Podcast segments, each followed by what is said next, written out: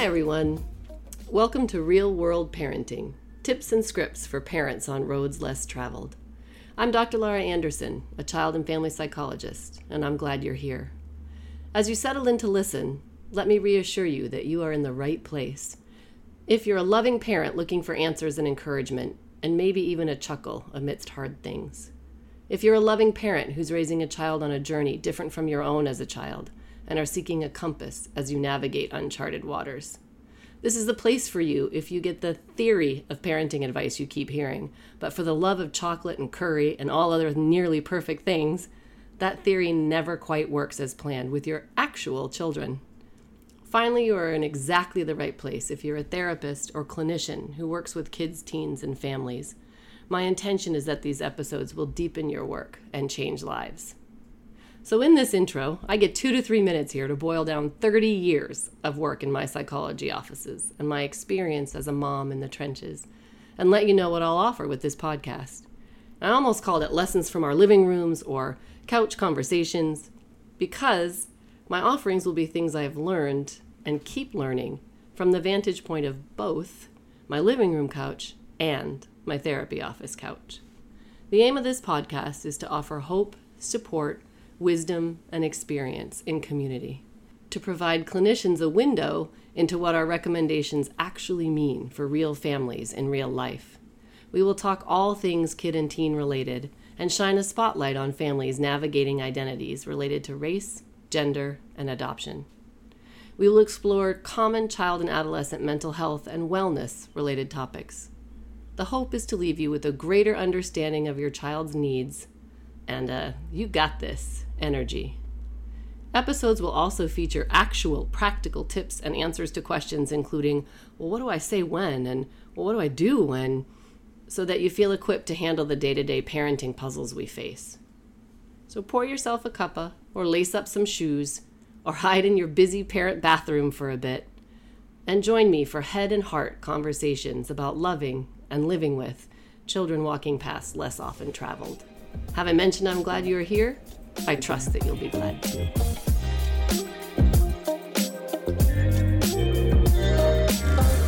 Okay, welcome everyone. Uh, this is Dr. Laura Anderson, and I am really glad you are here. And I am super glad today that Jen Hui is here with me today. Welcome, Jen. Thank you so much for having me. Yeah, I'm I we were just chatting for a few minutes beforehand and we were talking about how about being in the business of having hard conversations to protect kids and save lives and keep families intact and all kinds of things. And the conversation that we're about to have today is is one of those. So um, tell, tell us a little bit about what you how you came to be in this room with me today. What what life experience has brought you to this place well, essentially, I am I'm founder of Not My Kid, and, and Not My Kid really is about educating parents in how to keep their children safe online. Um, and I founded Not My Kid following my own daughter's experience at nine with a predator, which we can chat about later. Um, and she disclosed that incident to me two years later. Um, following that, in order to cope, I started getting educated and I, and I dived deep into the education as much as, as I could find. And I'm studying criminology at the moment. Mm-hmm. Um, and I've completed a, a lot of, of certified training courses. I really wanted to understand the risks that children face um, in order to help parents. Yeah, wow. So, so as so often the case, the intersection of personal has now become sort of a professional um, mandate, right? Because there's, you know, as we know, and I'm one of those people, I am I have worldwide notoriety for my tech glitches and my tech snafus, and I've kept tech teams alive and fully employed around the world. like, I'm one of the people who be like, actually, I wish the whole thing could just go away. And I know that's not realistic. So I've had to come kicking and screaming uh, into the realm of trying to find a place of, of balance in my. Uh, you know my own life and but most importantly with my kid like trying to figure out what are the ways safely that my child can have access to the wonderful things that do come along with the internet but avoid these risks so tell us tell us a little bit more about the about if you don't mind, sharing what's comfortable for you about what happened with your daughter. How? Tell me what sure. you want to share about that. Well, when when they, when my children were little, I now have she's now 18 and I have a 21 year old. I also have a nine year old, but it wasn't relevant at the time. Um, I was vigilant. Um, I, I, had parental controls on the iMac. We only had one iMac in the kitchen, um, and no child could download anything without my without my permission. There was no uh, uh, multiplayer games that were allowed, but um, she was at a friend's house and she was on an online game and she went onto the chat and she was in the process of being groomed. Now, at the time, we did not know that this was happening. All we knew was we had a child who used to be vibrant, outgoing, loved dancing, loved gymnastics, making slime, everything that a typical nine year old likes to do. And overnight, literally overnight, she completely changed. She started eating a lot less. She became very listless. And the most noticeable thing was her separation anxiety from me. I ended up having to take her to uh, a pediatrician who diagnosed her with clinical depression. And he gave me a month with a psychologist before he said he'd have to medicate her. Unfortunately, she did have to be medicated for only six months. We worked together closely with a psychologist for support, but I still didn't know what was wrong. Yeah. I didn't for a moment consider that anything could have happened online because I'd had all these measures of protection in place. Um, and fast forward two years, um, she was in her last year of primary school, and the school introduced sex education. And she was absolutely adamant that she didn't want to do it, which again confused me because we'd had a lot of conversations yeah. at home about this. And then one night she called me into her bedroom and her words were, Mummy, I've done something terrible. And she was really distraught. And she wrote down on a piece of paper the word sex and game. And um, I have to be honest, in that moment, I had a suspicion that I thought she, I knew what she was trying to tell me. But um, I knew that for her well being, I had to remain completely composed. So, despite my internal distress, panic, yeah. panic exactly, I comforted her. I just put my arms around her and she looked shocked. She said, why are you comforting me? I've done something terrible. And I said, can you tell me a little bit more about what you did? And she said, I was on the game, on a game. I did the one thing you told me not to do. Um, I was talking to another nine-year-old little girl, and we went. And she said, and I went back a few times on the game to chat. So I knew that this was kind of a grooming, grooming process that was taking place. And um, she said, and after a few times, the little girl said to me that if I told anyone what we'd been doing on the game, which was essentially, I got this out of her later, simply mimicking sex acts. But this is the first stage of grooming, right? right. They desensitize the child. Um, that I would be arrested and she would be arrested. So she said, I was so scared to say anything because not only would I maybe be in trouble with the law, but I'd get someone else into trouble. So my response to her, I, I and I will talk about this further um, in a while, but I said to her, we don't always feel the early warning signs when yeah. we're doing something exciting or, or, naughty or we're breaking the rules. So this is not your fault. I said, I really believe that this was another adult. And she was like, no, no, no, it was definitely a nine-year-old. And I, I said, okay, let's let just get some rest tonight. And the next day I called the police. Um, they asked if she would want to come in and give a statement. And I said, look, she hasn't been on the game for over two years and she's too distraught. I mean, she she basically made me promise not to tell a soul. And uh, they said, well, please give your daughter a message. Just tell her that this was definitely an adult. This is very, very typical of predatory behavior and that she's innocent and safe. So I told her that later that day, and I still remember in the car, I said to her, I've called the police. And she started crying hysterically, saying, Are they coming to get me? And I said, No. And I gave them the message.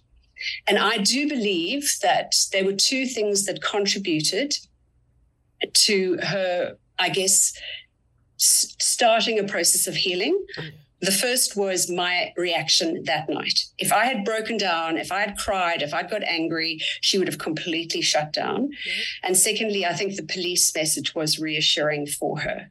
But she still didn't resume all the things she she'd enjoyed doing. And so when she started the, a year later, when she started high school, I gave her an ultimatum. I said to her, she wanted to go and see a band that she really loved, a dance band. And I said to her, only if you enroll in dance again. And you, then I will take you. And she did. And that passion has remained to this day. So I gave her a way and out to, to just to rediscover something that she really loved. Um, and and and and I think it really helped her in her healing process.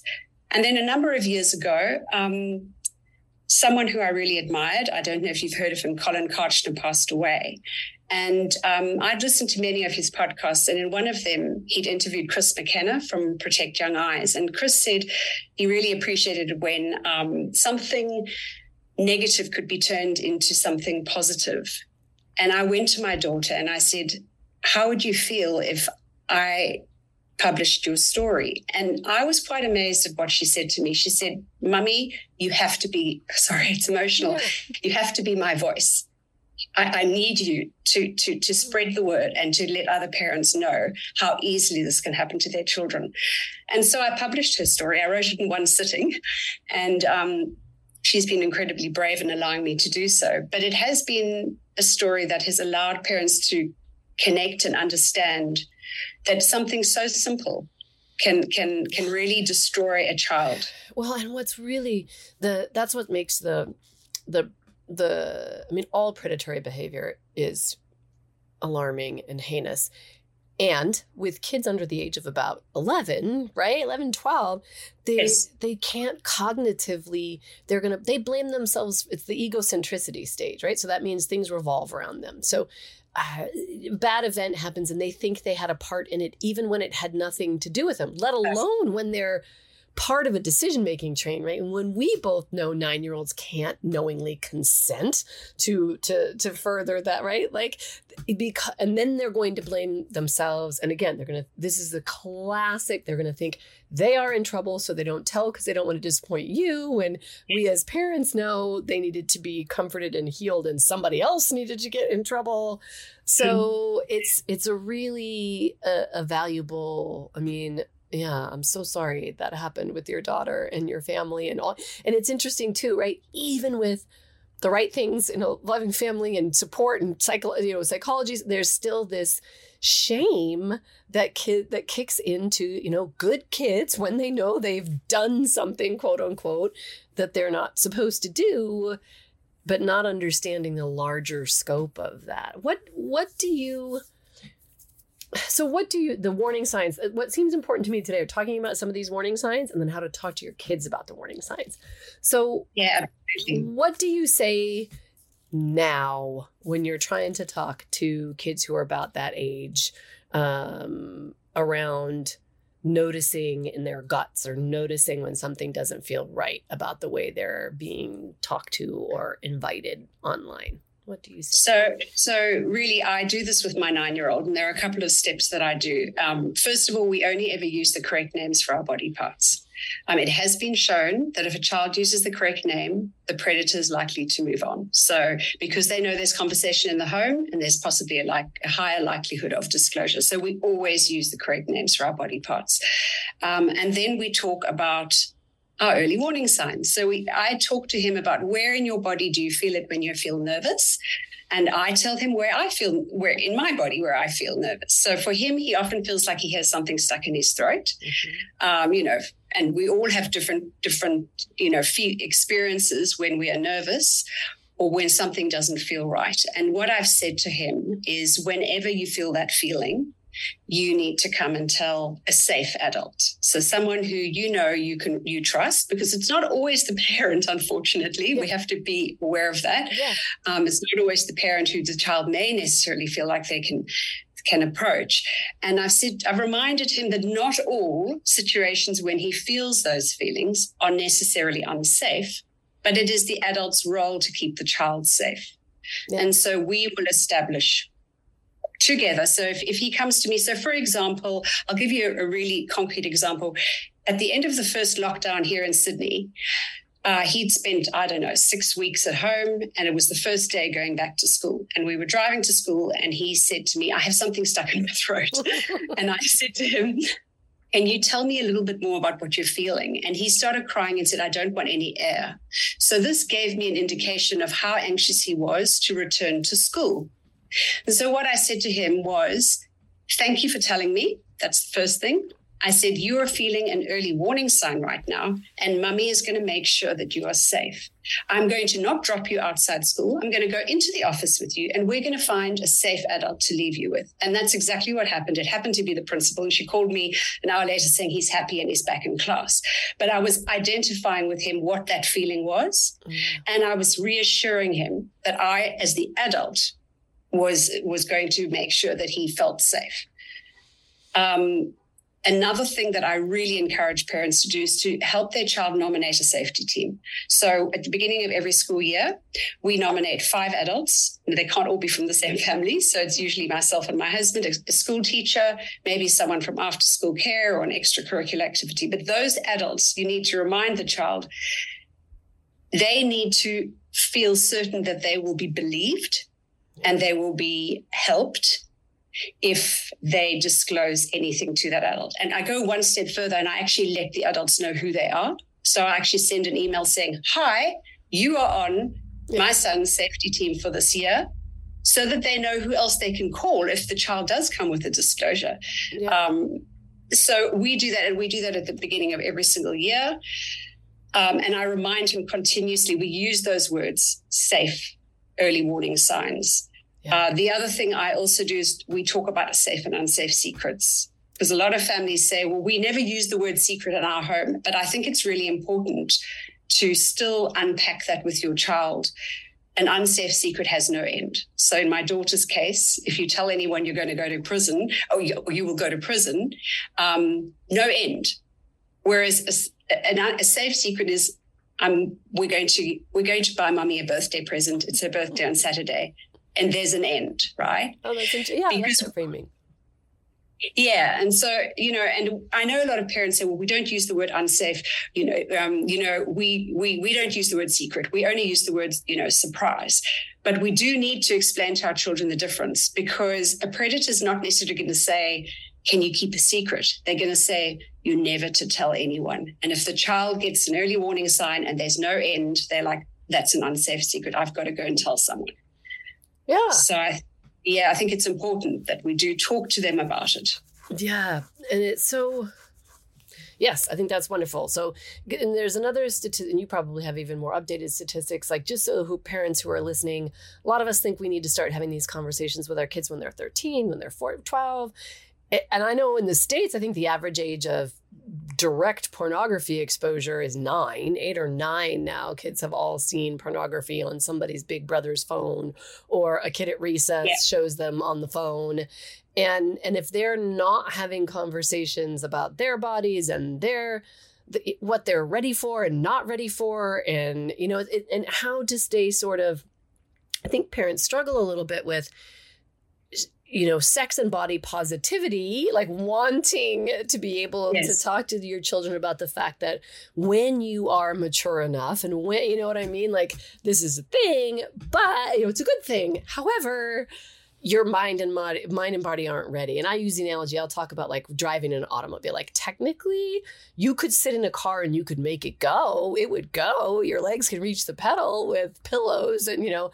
But your mm. mind and, and body are not ready for all of the decision making and all of the risks that would be involved in you hopping behind a car and taking off. Right? Like it's the same thing. So and, and I know watching pornography is not the same thing as being directly targeted by a predator, but it's part of the same conversations because kids, I think, separate but related, because kids will roll their eyes. All the internet safety stuff, they're like, I'm not going to be stalked, you know, and they kind of make fun of the grown-ups. And I'm like, you know, or no, he, yeah, he's another 11 year old. I'm like, how do you know? Have you seen him directly on FaceTime? I hope not, because we haven't had a conversation about who it is that you think you're going to yes. meet on live video, um, sort of a thing. But it, how, so I like that. So talking to kids about if they're what what are some of the other warning signs? Being um, being told not to tell anyone, big warning sign to discuss with your kids in terms mm-hmm. of what their body does. What are some of the other warning signs that uh, the situation online is is dangerous? I think that you've hit on something really important with the pornography because generally speaking, predators will use some form of desensitization. And and that and if so if a child has already been exposed to pornography they're already somewhat desensitized mm. and it makes it that much easier for a predator. The moment a predator um, on say social media or, or an online game asks the child to move to a private messaging app that is a very big red flag because that's where the grooming takes place. So most of the time they will be on the chat and then they'll say, Hey, do you have WhatsApp? Or Hey, do you have Snap? What's your Snap account? And that's when the child needs to know, uh-uh, this isn't okay any longer. Most children are so easily drawn in and manipulated by these by these people, unfortunately. They really do believe that these are other children that they're talking to. We in Australia are seeing a high increase in boys being sextorted. And that's so easy to do because a 14 year old boy who's connecting to some 15 year old hot girl yeah. is going to be like, oh, yeah, this is fantastic. Sure, I'll send a photo. But unfortunately, we have I mean, the, the Australian Federal Police have reported, I think, a 60% increase in the last year. So we have to be, you know, we have to be talking to our children from, I started the conversation at five I started to, I read him uh, a book on, it was called Where Did I Come From? And it's, it's, it's, it's an old yeah. book from the 70s. it's a bit of yes, it's a quirky book, you know? and, um, and then I moved on and I started talking to him about private pictures online. And I said to him, so, and, and then I went one step further and I actually told him the word is porn. For children don't hear pornography in the playground. So I said, that's the word is porn. And if you if you hear anyone talking about it or if anyone shows you, it can be really upsetting. It can be confusing. You can come and t- talk to me about it. We have a lot of open conversations around that in our home. Um, we don't we don't restrict our conversation um, in any way. So if he, I've made him a commitment that if he asks me anything, I'll give him an honest answer, um, and I'll explain to him yeah, you, know, know I often said too, like starting early is important. Talking to all gender identities in your family, boys, girls, non-binary, anybody, anywhere, exactly. it needs to be aware that yeah. So so even if they think, what, I'm not going to go meet a dude in a coffee shop. Well, if you're sending off pictures, that is a whole yeah. other different kind of way you can be extorted and manipulated and and change the course of your online life because these pictures can be used in other places, which can affect all right. kinds of other things. And I think it's really, yeah, it, both are true. Starting at a young age, but then you know, people ask me, I you know, my parents are awesome. My mom is awesome. And they ask me, Did you talk to your mom a lot? I'm like, Well, my mom was great at answering questions until she thought I needed to know for a reason, is the way that I say. So uh, starting early, but also continuing, even when your own heart rate picks up about why it is your kid wants to know about this stuff, is super important. And and talking to all genders of kids and making it really clear, I think especially for online stuff that if you okay, we're talking about these warning signs, we're talking about what to look out for, and you may still make a mistake around this. You may not recognize something because the people right. who plan to do this get really, really good at trickery they get really good at figuring out what kids your age and another like to do and conversations and they're all read up on the latest craze for different age groups and they can totally. be super sneaky and it's all, for a lot of people they spend a tremendous amount of time and energy in their illness in their sickness around how to understand what kids want so so you may still get tricked and i want you to know i want you to come to me uh, I'm first and foremost, we want you to be safe. I want to figure out what needs to happen now to keep you safe and help you feel better about what happened.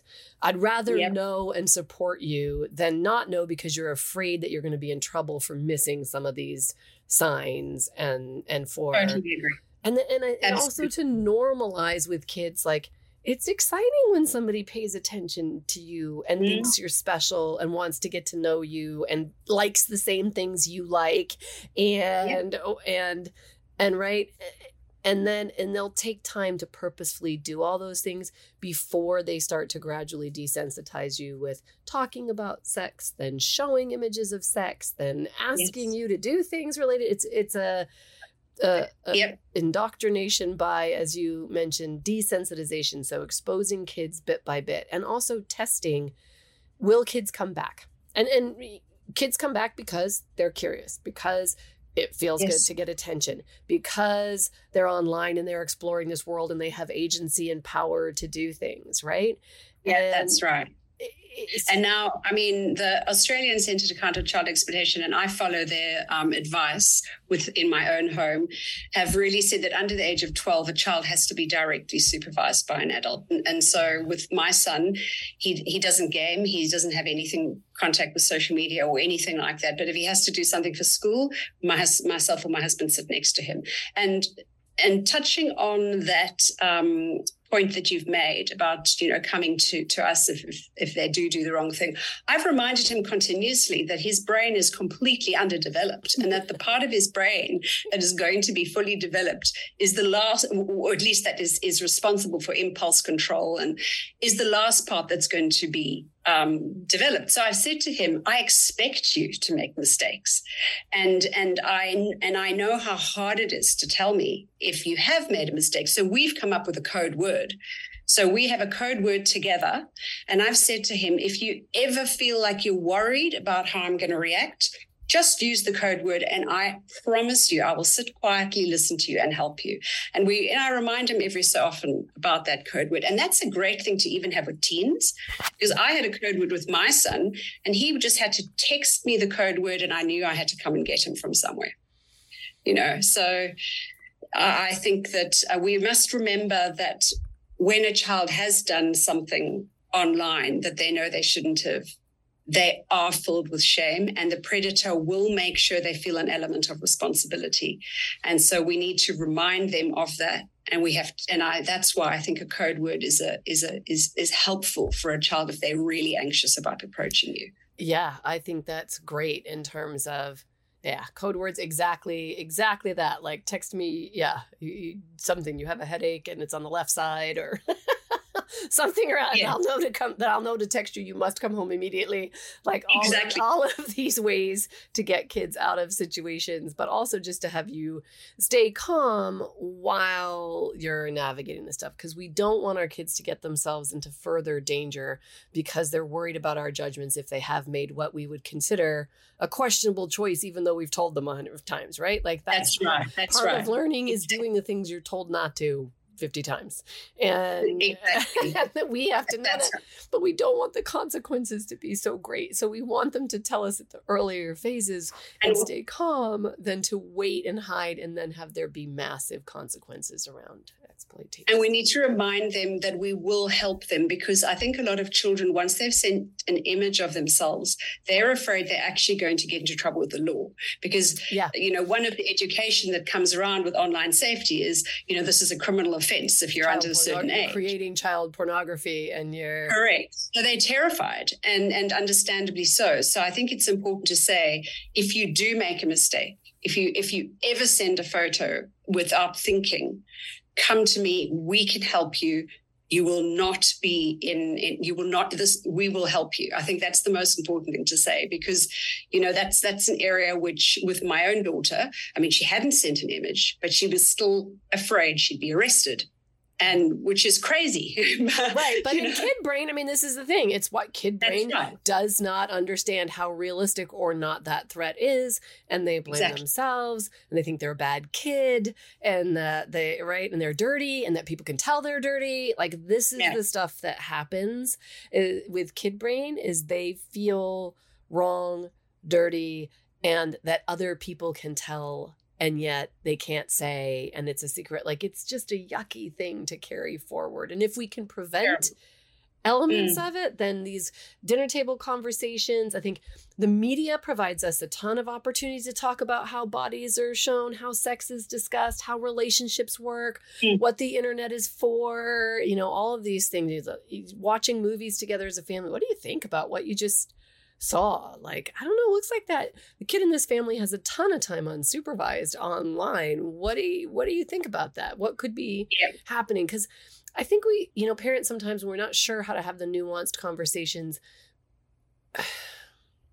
We get a little bit stuck in the we think if we say once, you can get in big trouble. If you send your mm. boyfriend a picture and then you break up and he sends it out to the whole football team, then eh, you know what I mean? Like we use these yeah. one off threatening, it's almost like a scared straight sort of a, an old yes. scared straight sort of program, you know, or this is your brain on mm. drugs kind of a an yes, approach. Yes without the scaffolding that kids need. So if you're just doing the fear of here's all the things that could go wrong and not doing the scaffolded conversations about how to notice when your gut tells you that something might not be okay when you're invited out of a group setting into a private group chat anything else that you can i mean those are big ones that should stop right like hopefully if it never gets past that point um, yeah, yeah, that's important. Asking yes. for pictures of core, any kind of picture.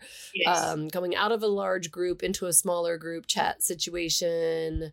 Anything else? Asking for any location whatsoever. So any information about you. So if they like, typically they'll say, you know, uh, um, you know, I don't know. They they they will. I mean, if they have any idea where you're located, they'll typically say, "Hey, uh, I'm at this school. Where are you at school?" You know, or you know, I love dancing. What do you like to do? So they're trying, they'll try and get information from the child about themselves because that will assist with the grooming process. You know, then they'll be like, send me a picture of you dancing. Oh, that is amazing. And they'll, it just, it's so much gratification towards the child. Yes. And, you know, and, and, and that's, that's, that's a red flag because so many kids do it without even thinking they're like, oh, yeah, I'm at this school. And, and I think that's the thing that we have to be very aware of is that, and this is why I'm so vigilant with my own son because he's only nine, and I can see that if I put him on on a game, all the rules would go out of his head. He'd just yeah. be absorbed absorbed in the game, and he's responding to it as it's part of the community. Because at first, the conversation, I think this is an important thing to recognize with the word grooming. What grooming yes. means, right, is just easing children into a comfortable relationship with you so that you can yes. violate their boundaries and engage in inappropriate sexual Precisely. and other acts. So part of the way this works with the gradual nature of it is at first you're if they're in a, a group game, you're only chatting about the game. At first, Correct. all the conversation is about what level you're at, who's here, who's there, did you try this room, have you been in this place, la la la. Yeah. And then they see who stays engaged with them. And they notice yes. how long people are in these rooms. And then they expand into what else do you like to do? Where do you go to school? Right. And so, and then it moves That's slowly right. into getting details about them and they're checking to see what, what, oh, my parents are such a drag. They never let me on. Do your parents have rules in your house? Like, there's all exactly. this, like, they're totally testing to see who is going to be vulnerable to continue the path toward greater and greater boundary violations around Absolutely. stuff. And they'll also sometimes offer in-game currency. Say, hey, I see you're really struggling. Um, I've got some extra here. You know, I'll, I'll let you have it that I've heard of. We had a case here in Australia where a little boy sent, you know, many, many images of himself for for in-game currency. So, you know, that's another thing. You know, if they if they if they're offering something that seems a little bit unusual, yeah, it's probably a bit of a red flag. That, that's a great that's a great marker too. I think right. Like, yes, I'll help you out in here. I'll. And so here's the crummy part, right? Do I want to live in a world where there are other 10 year olds and are there other 10 year olds and nine year olds who are good kids who want to teach you how to play a game and who want to share their joy with this game and who want to say, like, hey, let's do, yeah, there are.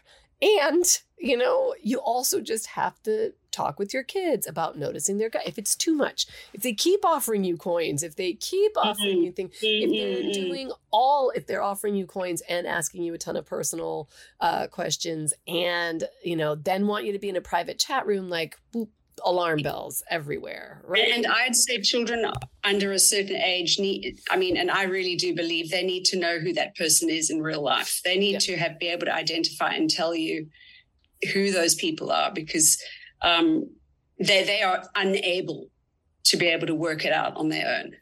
Um, these predators are just too cunning and too manipulative. And you're right; they study the behavior of children. They do. It's it's part of the, and I mean, you know, it's controversial whether or not people call it an illness. It's a mental illness. I mean, true predatory behavior with children that young. My, I mean, my bias is particularly with young children, but also, um, you know, as kids get a little older, there there's a concerted, um, disorganized thinking obsessive mm. thinking that motivates them to figure out exactly how to work around natural kid defenses and how to draw a wedge between kids and their safety adults and that's that's, that's exactly what they know how to do. And so it's really important. And if it isn't you again let's say you know aunts and uncles are the greatest in terms of this kind of thing. And like you know what i mean? Like having people that you can say i think i'm going to be in trouble with mom because i did this thing and have the aunt be like yeah. no what? No you need to tell me. Like let's let's team on this that Absolutely. kind of thing. I mean being able to to be in touch around that. Do you have any do you have any resources that you love for parent like if if you're a parent and you're thinking, "All right, I got to get a I got I mean the the preventative I the preventative conversations with your kids, teaching your kids to trust their bodies, to use the actual words for body parts, to identify safety adults, to recognize they're going to make mistakes and to come to you if even if they have, they're not in trouble for that part. You're going to problem solve yeah. together is there any technology stuff that you recommend in terms of that safety, those layers? So I've got I, I not the technology stuff, but I've got a, a I use books by this by a, safe for kids. So it's safe numeral for kids. Okay. She's based in Australia, and I've used all of her books with my son over and over and over, and I find them incredibly helpful. Um, they're basically, I mean, uh, it, there's a book bundle that you can buy. And and i just think you know if you work your way through the books you you can have these conversations with your children. And sometimes books really help because at that age children are, should still be being read to. And so we have our once a week we have well every night he's read to but once a week i'll choose a body safety book and and we revisit and revisit and revisit. Um, and so her books have been incredibly helpful to be able to have these conversations with with with my son. Um, and and obviously you know you parents i don't know how many parents were mostly are, on facebook i mean and there, there are a lot of there are a lot of pages which one could recommend to follow um, just to be able to just get some information. I mean, I do have a Facebook page myself, but there's also Safe for Kids has one. Um, and I personally uh, follow closely um, the Child Rescue Coalition and Thorn. Okay. Those are two organizations I follow very, very closely, and obviously the Australian Centre to Counter Child Exploitation. But um, and that's more for understanding um, the exploitation side of things. Yeah. Well, yeah. And I think just right. So that's the it almost feels like we go to either the the the threats of you'll ruin your chances for employment or jobs if people we go to the threats of and, and, those conversations are real you need to have them because i think they're once kids get older in adolescence they roll you're, you're so uptight mom you're so you know what i mean i'm like no it, like employers are are looking online they're looking at histories yeah. they're doing searches of your faces they are they are doing these things and if you if and so it's not i'm not trying to be doom and gloom to have you sit in a corner of a library for the rest of your life but you need to recognize yes. these are the real long-term consequences of these decisions now and here are some tech guards and limitations and programs that families can use really the primary preventative thing is those connected conversations with your kids. Absolutely. And continuous, continuous, continuous. Just you can't just do one-off conversations. You just got to keep talking. About it. Yes. They'll roll their eyes. We know we can we can survive eye rolls. If we would no parent would make it if they if they derailed us. exactly. Exactly. In fact, if they're making eye rolls, you're doing a good job. yes. So and then not my kid uh, listeners can check in there. And I really appreciate you coming in today. Any any any final thoughts or anything you want to make sure we covered today as parents are thinking? I mean, we've got a, you've had a lot of tips, and I know on your website and things you do scripts and specific stuff. Any anything yes. that you want to leave parents with as we wrap up? I would really, and, and it, it's not the most positive note, but I would just ask parents to be vigilant with their children. it, it is it is unfortunately um, the world we live in today. And um, the internet has some amazing benefits, um, but at the same time, there are very real dangers. And I guess from personal experience, you can't change, you can't go back in time and change an experience once your child has had it. So I firmly believe in prevention, and that just means being vigilant. The majority of parents around me, even, yeah. aren't very vigilant. Well, I think and, that's the other thing that starts to happen too, right? Is that yeah, there's a little bit of a learned helplessness that's kicked in with us in terms of like, ah, oh, I'm drowned. I it ran me over, you know. Like I tried, I tried, and then I just am at sea now. I'm floating in the sea of this because yeah. it's relentless. Ex- and it, it is and and i would say you know the best thing one can do for one's child is let them be bored and let them play right? right? Let yeah. them make a mess. If your child is making a noise and making a mess, there that's a good thing. That's a good sign.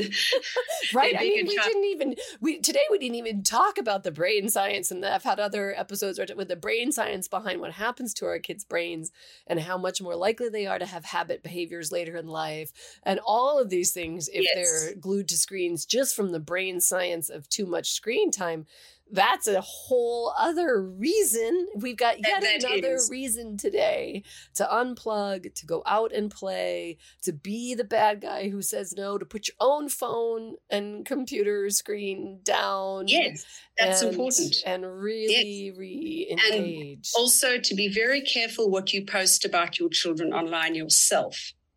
So I'm always putting out warnings about don't put your children in your profile photos. Make sure that your account is as shut down as it can be, as private as possible.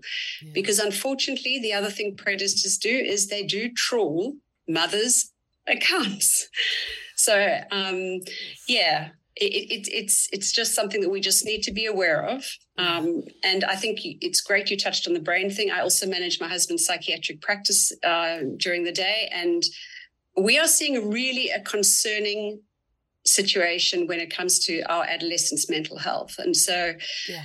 um, you know, I think that by preserving our children's brain and letting them be imaginative and being children is also going to prevent potential mental illness. Yeah.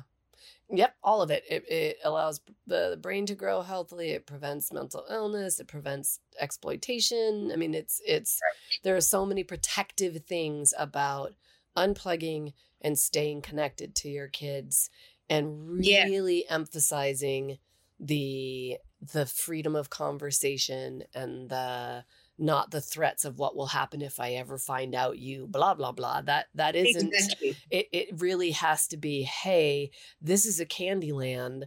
We're gonna introduce you to it but it's going to be done in this way and this is what we need to be able to continue to have you use it that, right and this right. is how this yeah and i think always provide children with explain, explanations why i don't think it's yeah. ever good just to say no you need to be talking to them continuously about you know about the very real risks and because if my son for example he never asks to go on a game because we've spoken so much about yeah. the various risks not only predators but also just what it would do to his brain the fact that he's sporty and he loves being outdoors and it may actually you know it may actually deter him from doing some of that so you know it's just tell your children your reasons always yeah. behind that Oh, well, thank you so much, Jen, for joining me today. And we'll connect all the links. And I look forward and we'll, I'm, I'm, would love to have you back at some point to talk about another aspect of, of all of this online safety and things because we, we can't have these conversations enough. And I really appreciate you making time to, to offer that today. Thank you so much. Thank you so much for having me. All right, well, thanks for listening today. Just a quick note here at the end to say I am so glad you joined, and I hope you are too. And if you'd like to connect with me more, come take a look at my website, www.drlauraanderson.com. There you can join my newsletter, keep in touch, and find out what is in the works. You can also join me for coffee and conversation uh, and Facebook at Common Chord Psychology Services. So check me out those places, and I look forward to further connection. I'm glad you were here today.